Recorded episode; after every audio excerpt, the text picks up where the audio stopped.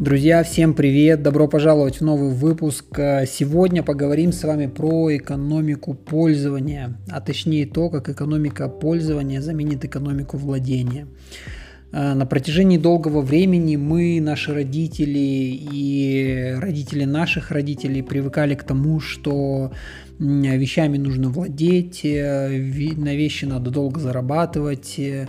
Я имею в виду не, не просто вещи там материальные какие-то блага человеческие, это там квартира, машины, э, не знаю, ремонт, э, катера и прочие-прочие вещи. Э, то, что такие э, блага жизни, они должны быть заработаны и они должны быть э, в, нашей, э, в нашем пользовании.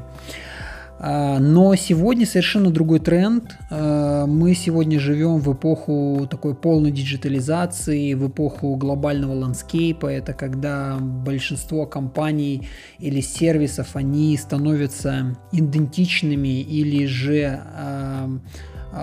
как бы распространяются на глобальном уровне, для того, чтобы в любой точке мира, в любом городе, в любой ситуации любой человек, имея там, например, в руках свой мобильный телефон, смартфон, мог воспользоваться уже знакомой ему услугой, без лишних объяснений знал, как этим пользоваться, что все было интуитивно и понятно и привычно. Допустим, если вы хотите выбрать, вызвать такси, будь то Берлин, будь то Нью-Йорк, Лондон, Москва, вы сможете, возможно, приложения будут разными, где-то это будет GetTaxi, где-то это будет Яндекс, где-то это будет Uber, но сам принцип будет вам понятен, потому что он международный, потому что стандарт уже некий сложился, установился.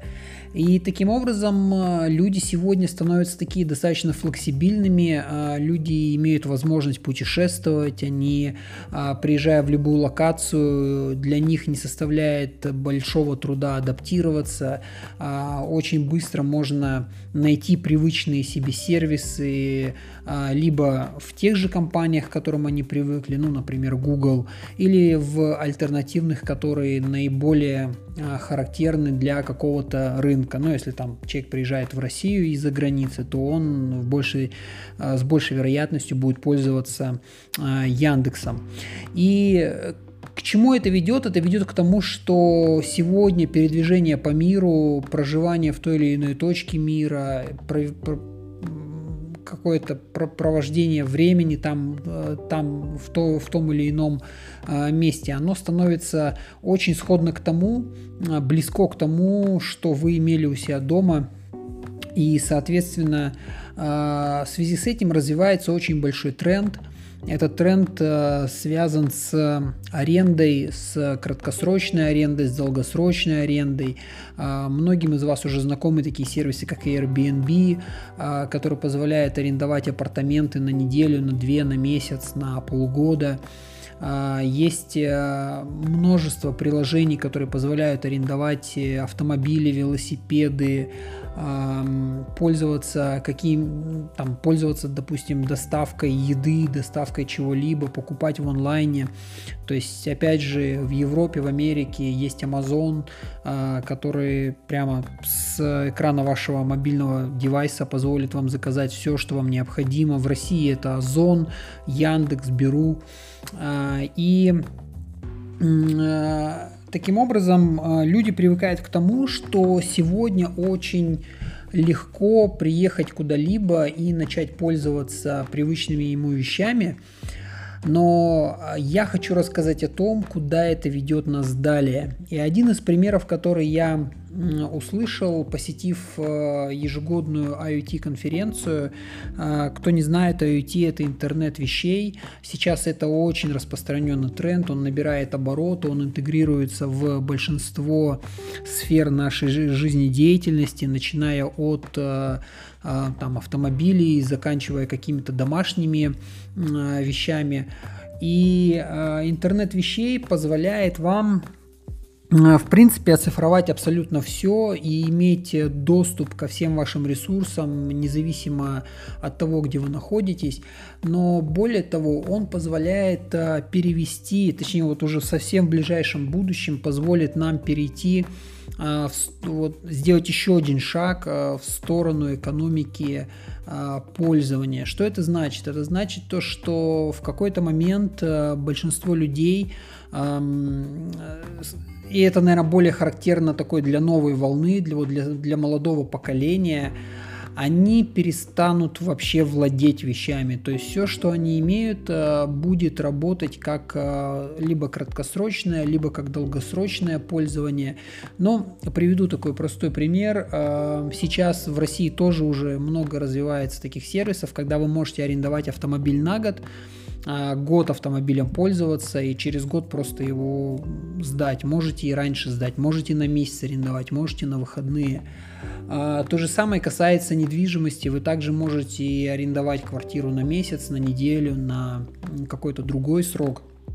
Но что, если мы посмотрим в сторону других более привычных нам вещей? Ну, например, телевизор, кофемашина, холодильник, возможно,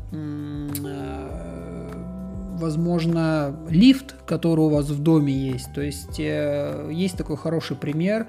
В одной из скандинавских стран, то ли в Швеции, то ли в Норвегии, уже был такой эксперимент, то что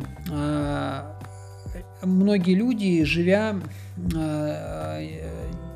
как бы мы все платим какие-то коммунальные услуги, мы платим за какие-то сервисы, которые э, нам выставляет Домоуправство.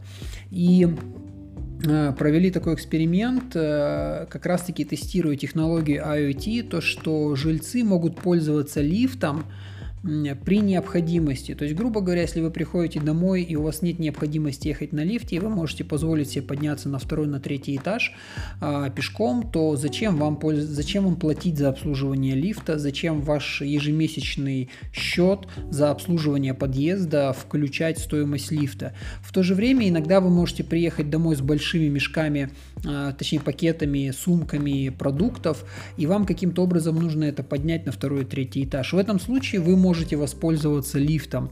И именно за вот этот раз, когда вы воспользуетесь лифтом, вы заплатите. Как это реализовано? Это как раз таки реализовано благодаря э, интернету вещей. Э, каждый пользователь имеет так называемую метку, по которой он проходит в подъезд, заходит в свой подъезд своего дома.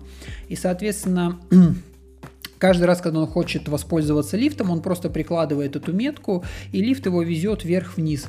За каждый такой раз ему начисляется определенная э, стоимость э, за использование разовое, ну там, допустим, десять центов, двадцать центов. И в конце месяца он в своем счете увидит, что в этом месяце вы воспользовались лифтом там пятнадцать раз. Э, за эти пятнадцать раз вы должны заплатить столько-то э, евро, потому что это пойдет как бы в, сто, в, в счет обслуживания э, данного, да, данного м, объекта. Потому что, естественно, если объектом никто не пользуется, значит обслуживать его нужно реже. Если им пользуется много, значит обслуживать его нужно чаще. И таким образом у людей сразу же появляется баланс. То есть они не платят лишних денег, но в то же время, если они чем-то пользуются, то они оплачивают это использование, которое идет дальше на обслуживание тех или иных, как я уже сказал, объектов.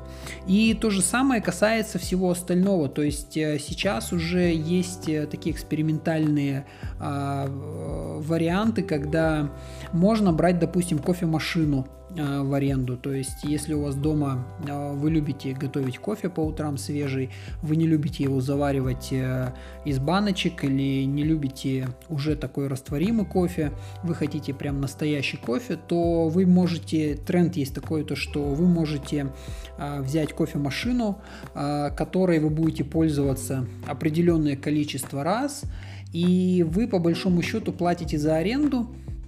Если вы очень мало пользуетесь э, кофе, ну, очень редко готовите себе кофе, то вы платите какую-то небольшую сумму за аренду, и потом за каждую приготовленную чашку кофе она точно так же будет списывать с вас э, какие-то деньги с баланса. Если вы очень активный э, любитель кофе, то в этом случае там есть варианты подписки, то есть вы там берете какую-то месячную подписку, например, двадцать-тридцать чашек кофе.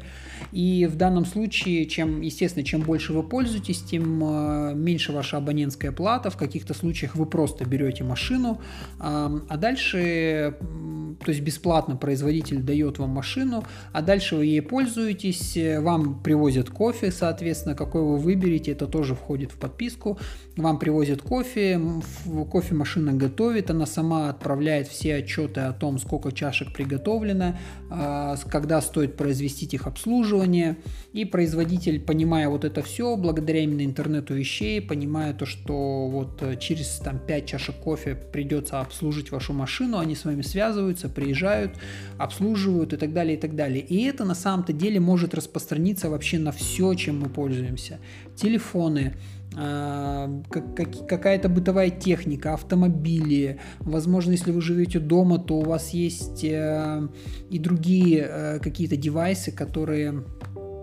которыми вы можете пользоваться как часто, так и редко, и в зависимости от этого вам нет смысла покупать те или иные вещи, вам гораздо проще их арендовать и в соответствии с интенсивностью вашего использования продолжать за это платить. Таким образом, не буду глубоко углубляться, потому что примеров может быть много и вариантов тоже быть много может, но сейчас это тренд, и уже некоторые страны действительно обкатывают, так сказать, эту технологию, они обкатывают вероятность вот такого а, клиентского поведения, потому что в этом есть определенные плюсы, а, в этом я о них поговорю, а, наверное, в следующем выпуске, более подробно расскажу, почему там производителям более выгодно а, давать вам что-либо в аренду, почему вам как а, потребителю это тоже более выгодно.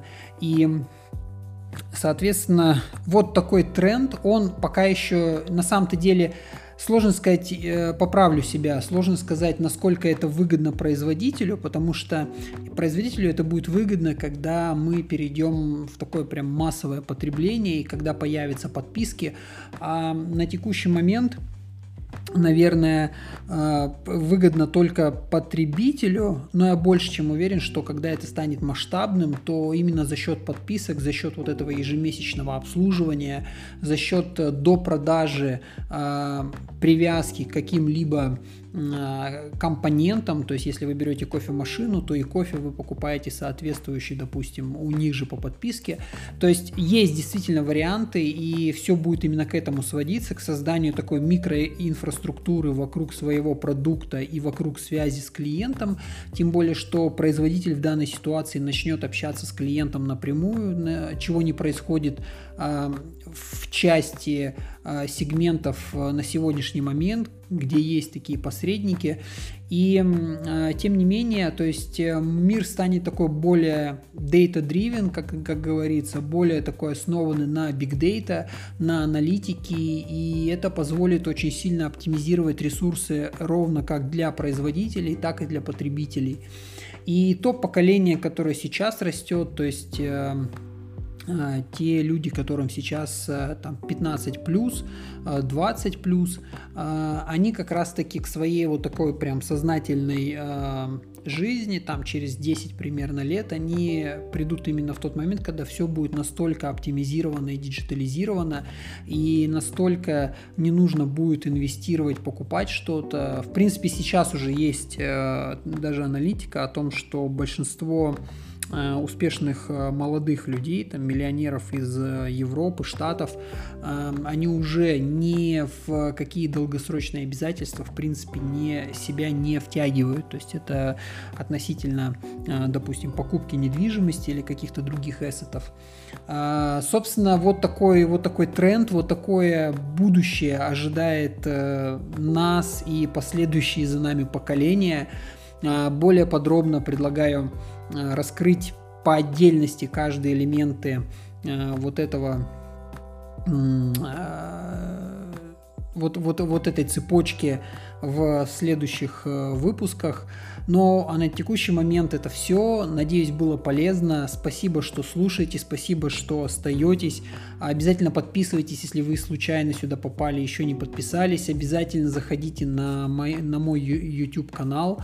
Там я тоже рассказываю много чего интересного. И оставайтесь на связи. До следующего раза. Пока.